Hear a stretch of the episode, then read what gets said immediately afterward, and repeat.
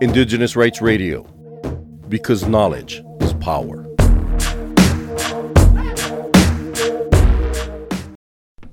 Siguli Swagwak, Daisy Nyungyats. Hello, everyone. This is Daisy Francour with Cultural Survival, and I'm here today to speak with Dr. Yungansi Rosa King, who is an Indigenous language activist, scholar, and lead instructor for the Dehadi Wanakwa Language Nest Immersion Program in Oneida, Wisconsin. And today we're going to speak with Dr. King about their work in Indigenous language revitalization and how language immersion has helped the Oneida Nation of Wisconsin to reclaim their language and build new speakers. Dr. King, can you please introduce yourself? Sigali, yego sioni wagenianta ni wagitalod, oneata aga ni wagda honjod, keli huniani he um, agijokwa ne ladikisasuha ne ganjokwago, ne dehadiwanak, ne ne uh, ungoho neha ni gajinak boda ne uh, dehadiwanak. Um, hello, everyone. My name is Yegon C or Rosa King. I am Turtle Clan. I'm from the Oneida Nation of Wisconsin, and I am a teacher in the Dehadiwanakwa Language Nest. Yawam. Yugunsi, can see, can you please share with us a bit about the Dehadiwanakwa Language Nest and what a language nest is, what um, Indigenous language immersion education is, why it's important, and some of the things that you do as an educator in your day to day work. A language nest is an immersion educational program generally geared towards children 0 to 8. Um, however, language nests vary within um, different tribal communities. In our tribal community, we serve students um, in preschool and in a K1, kindergarten, grade 1 combined classroom at the moment. Um, so we serve students who are younger in age. We start serving students at age three, um, zero to four, um, or birth to three. Around that age is a prime age for um, influencing a student's not not only their child development or their physical development, but um, their social, emotional, mental, um, and spiritual development. And so it is really easy to teach within a language and only a specific language to a child and have them pick that up. Um, they're like sponges at that age. And so, what we do in our language nest is we serve students who are in who are within a prime age of language acquisition. Um, and so, basically, kind of getting back to my main point, what a language nest is, it is um, an immersion educational program that uses only the target language as the sole medium of instruction. So that means that everything is taught to children in that educational setting through the target language. So for us, that is the Oneida language. We teach everything to students, um, whether that be social skills, whether that be things that are more content based, like um, emerging literacy skills, letters and numbers and colors, specifically in my classroom because we're a preschool classroom, um, teaching them how to take care of themselves, getting their coats on, um, play skills, playtime, everything is done within the language. So that's basically what a language nest is. For our program um, here in Oneida, Wisconsin, the Dehadiwanakwa Language Nest, our goal, our main goal is to create speakers. Our main goal is to boost the speakership of the Oneida language um, and the proficiency of the Oneida language among our students. Um, and so, because they're in a prime age of language acquisition, we can create speakers out of those children. And our language is currently in a state of emergency, so we do not have many speakers. We literally have two um, of around 19,000 19, people in our community, so that number is really, really low. Um, our language is classified as being in a state of emergency, so we have to um, work towards revitalizing our language. And one real successful way at revitalizing an indigenous language is through immersion. Um, the Maoris of New Zealand, um, the Hawaiians um, in Hawaii, um, the Mohawks um, along the East Coast have all been very successful at utilizing immersion educational programming to successfully revitalize their languages and to create new speakers among new generations of people in their communities. So that's what we're trying to do here as well. That's the main goal and objective of our program is to revitalize our language, create speakers, and do that through a holistic um, and cultural ceremonial based approach and curriculum um, within our uh, educational programming. So, um, how long our program has been around? It's been around, this is our fourth school year. So, we started in 2018. Um, this is our fourth school year thus far. So, in essence, we are still a fairly new program. Immersion programs take many, many years to build. Um, we are still learning a lot. We are slowly expanding our program as our students get older. Um, our oldest group of students who are in a kindergarten one combined classroom will, uh, once they get to grades two and three, we will add a, another classroom to um, serve them at that age once they're in grades two and three and to continue advancing not only their language and proficiency skills, but just their learning in general um, through culturally, uh, culturally and ceremonial based content. Um, I mentioned that the age group of our students are they range from three years old to seven. Um, my classroom, I am a lead instructor in um, our younger classroom. We call it the seed classroom or the Ganahe ni Ganjok It's the seed group.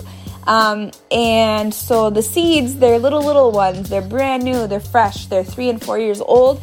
We also have a um, Ohunte Niganjokboda classroom. Ohunte is like a sprout. Um, the Ohunte Niganjokboda means the sprout group. And they're a little older. That's the kindergarten grade one combined classroom. So those students are about um, five, six, and seven years old. And so that is the age group of students that we serve. We have two classrooms.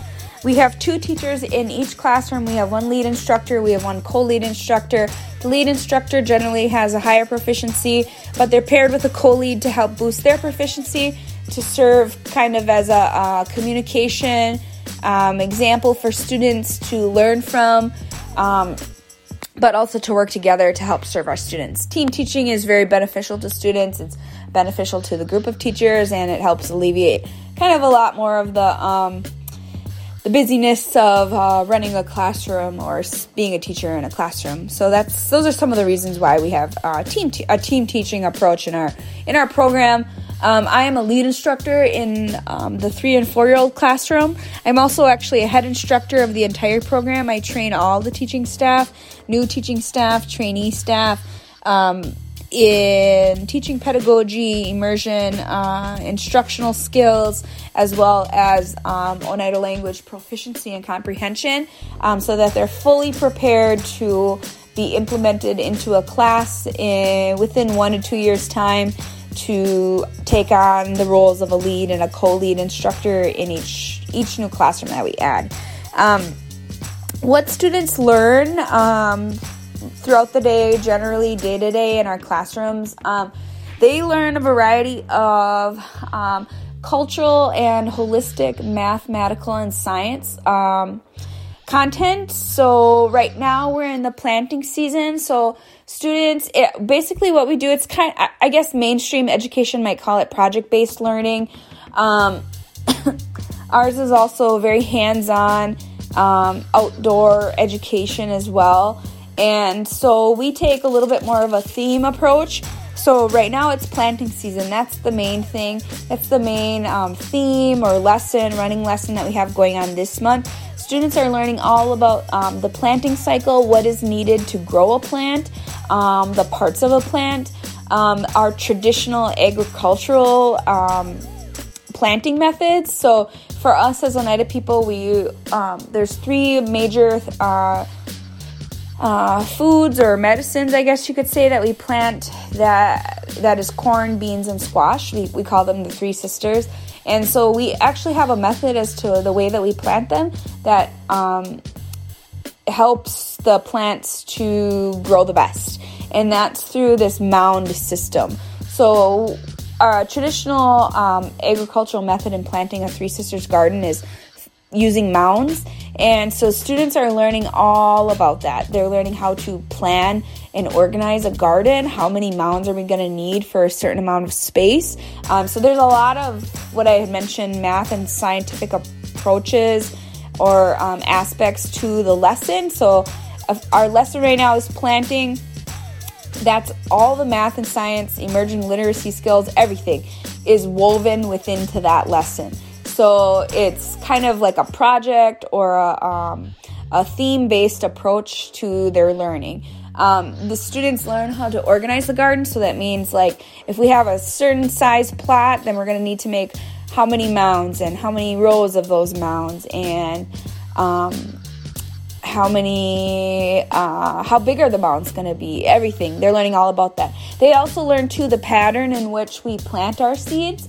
Um, we plant corn first and then we plant the squash. So usually we plant like six corn seeds per mound. Then we plant only three squash because the squash are said to protect the corn and then once the corn is about knee height then we plant the beans. And so there's a there's reasons for all of these things and students are learning all about that. So you can kind of see the science the the science approaches to learning about a three sisters garden within that lesson. Um, so the main takeaway from that is that um, our students learn using a holistic and culturally uh, cultural approach to um, learning about content. Um, so that's just kind of a, a little example about um, what they learn day to day. They learn a lot about social skills, working with peers, um, using language with them because they're all in an immersion setting. So it's good practice not only for their social skills but using the language um, to express themselves within a social setting. Um, they learn about how to take care of themselves, just some general life skills. Um, and a lot of ours is based on um, and surrounded around play. So, um, for all the learning we do, we have um, a lot of um, parts throughout our day where we have like fun activities and breaks. And I would say that even like the more like group learning and the specific lessons and activities that we do with students are also really fun too. Um, but it that's kind of like what our day is like. It's a combination of content, play, social skills, life skills, everything, everything in between. Um, and I feel as an instructor in the program that all of those things combined together really makes um, a solid foundation for students um, and it really helps um, to kind of set them up for success in their lives, um, having a really solid foundation like that. Um, uh, as I mentioned, my role there is a lead instructor. I'm uh, also a head instructor. That means I'm a liaison to the administration, um, to the parents. I train all the teachers as well as teach my own classroom.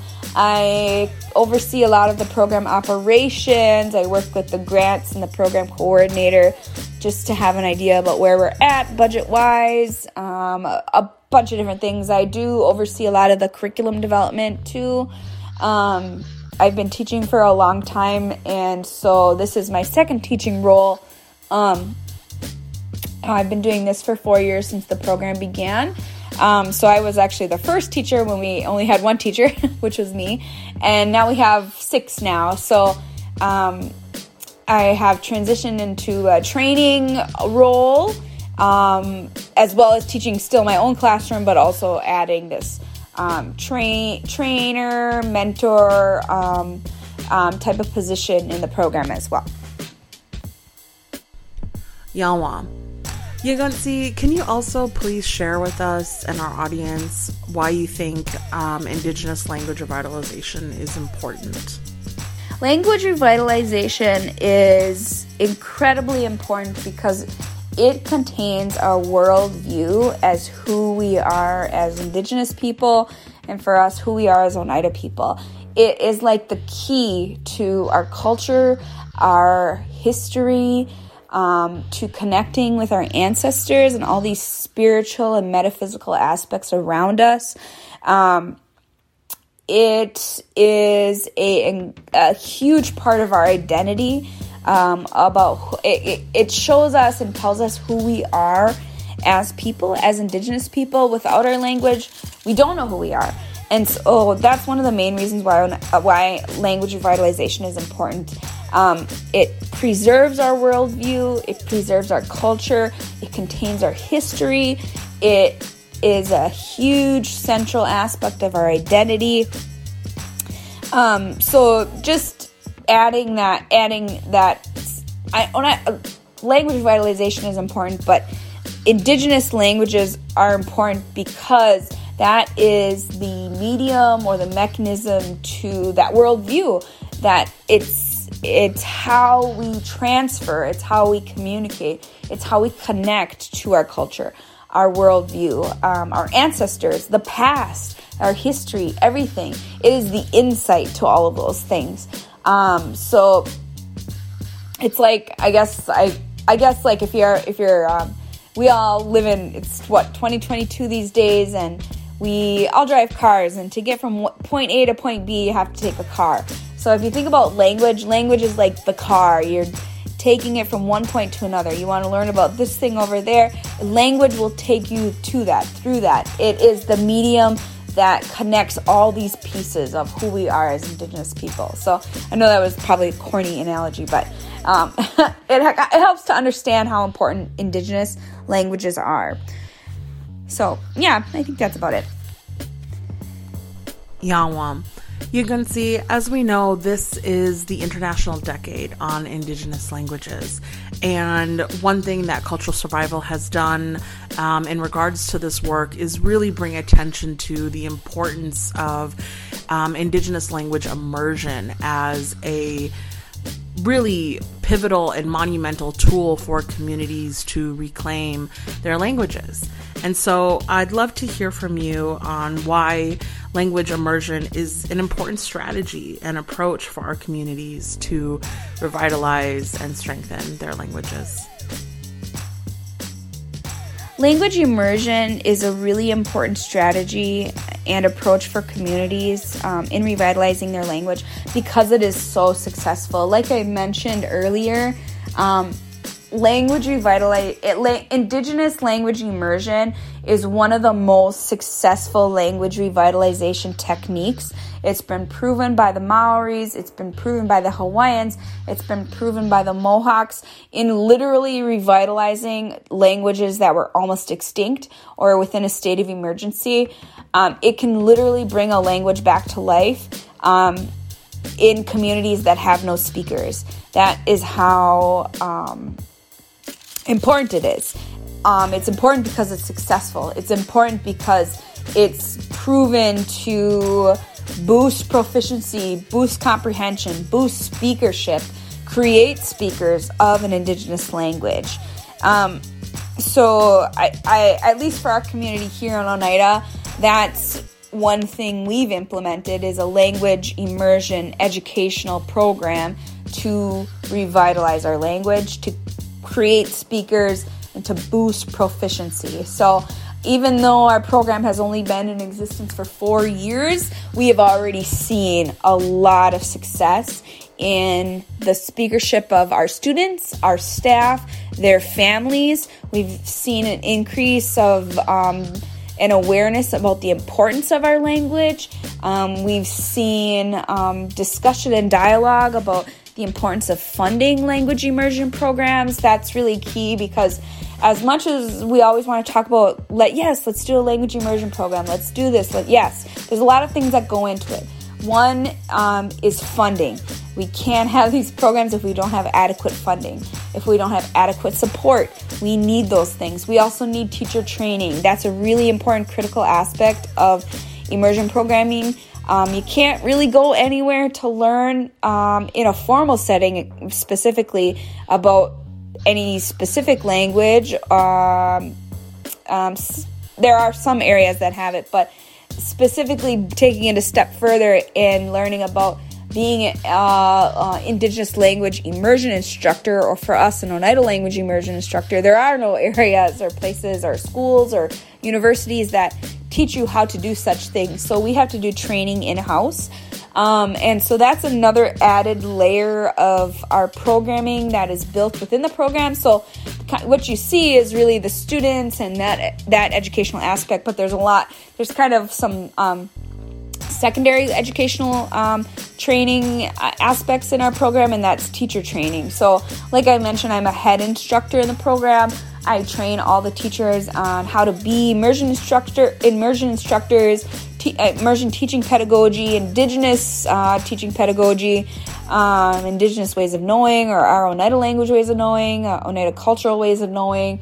Um, immersion, teaching and learning techniques, Oneida language, um, proficiency, um, we talk about everything, uh, anything to boost their proficiency, whether it's conjugating verbs, talking about our pronoun patterning system, everything. They learn the language, they learn how to they learn about immersion, they learn how to do immersion, and to also teach and manage a classroom as well. So, um, those are just really other important areas that are important considerations for, I guess, this International Decade of Indigenous Languages. It's, I, I feel, yes, it's very important to celebrate these this decade, but it's even more so. There's more that's needed than just a celebration of these indigenous languages. It's funding um, because to celebrate, we have to acknowledge them, but we have to fund them. If we're acknowledging them, these things go hand in hand. We have to fund these um, these initiatives, these programs. We have to support them wholeheartedly.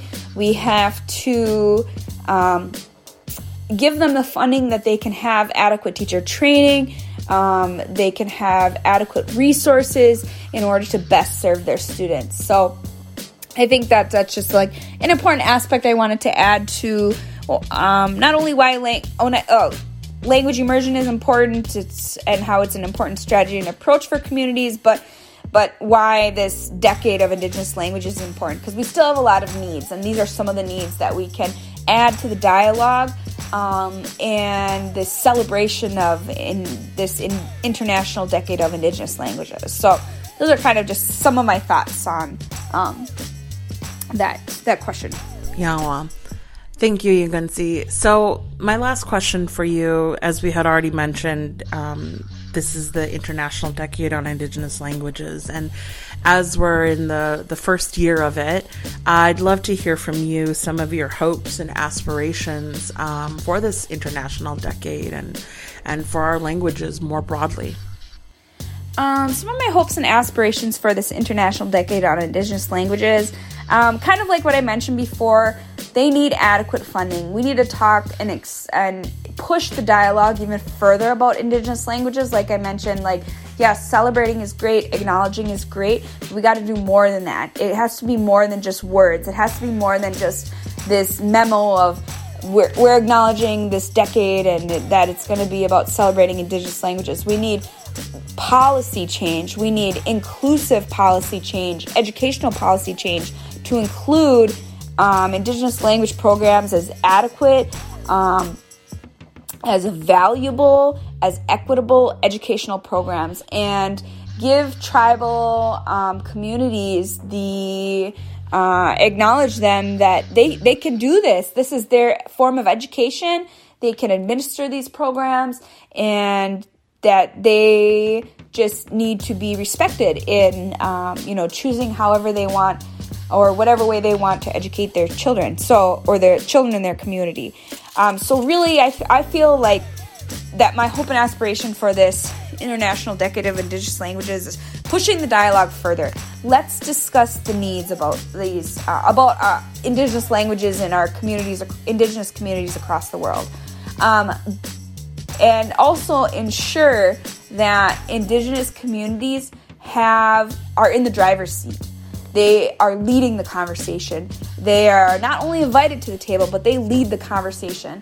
Um, there's a big difference to inviting them than to allowing them to drive the conversation. And so, um, just I guess just a, a note is to ensure that allies allow for um, the proper representation and um, uh, um, representation of indigenous communities within the dialogue or the discussion about indigenous languages. So, Um, I fe- indigenous communities know what is best for their community.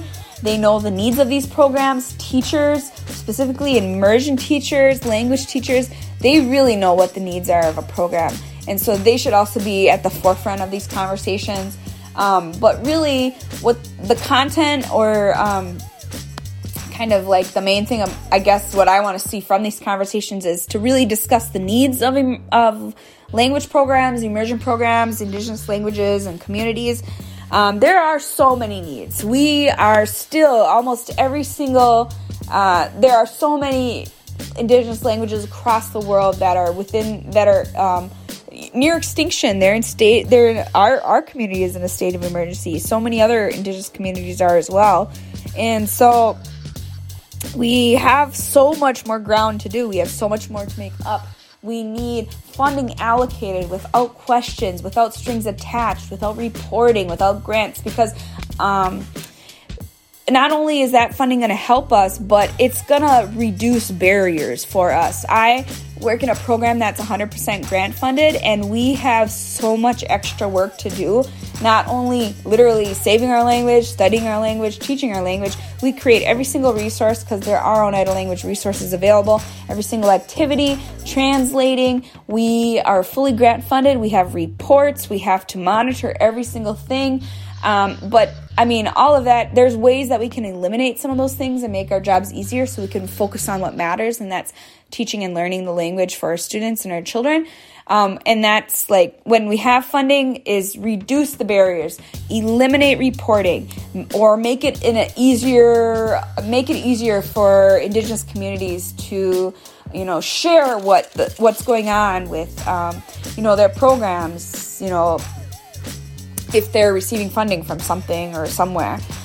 Um, so I feel like those are just some of the needs. Funding is huge, though. I'll just say that funding, policy change, um, those really drive a lot of what's going on um, behind the scenes with behind the scenes. Sorry, within um, immersion programs. So. Um, or language programs. It's not just immersion programs, but language programs. So they're all important. I'll just say that. Um, whatever way um, an Indigenous language program is administered, whether it's immersion education or through second language acquisition, they're all important. They're all needed.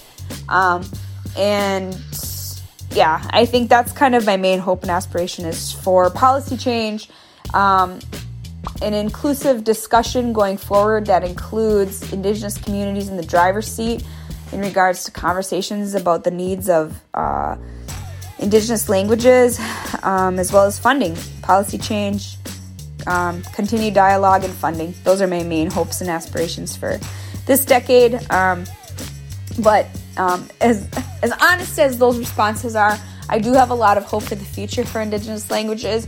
We, I know for me and my community, we will make it happen no matter what.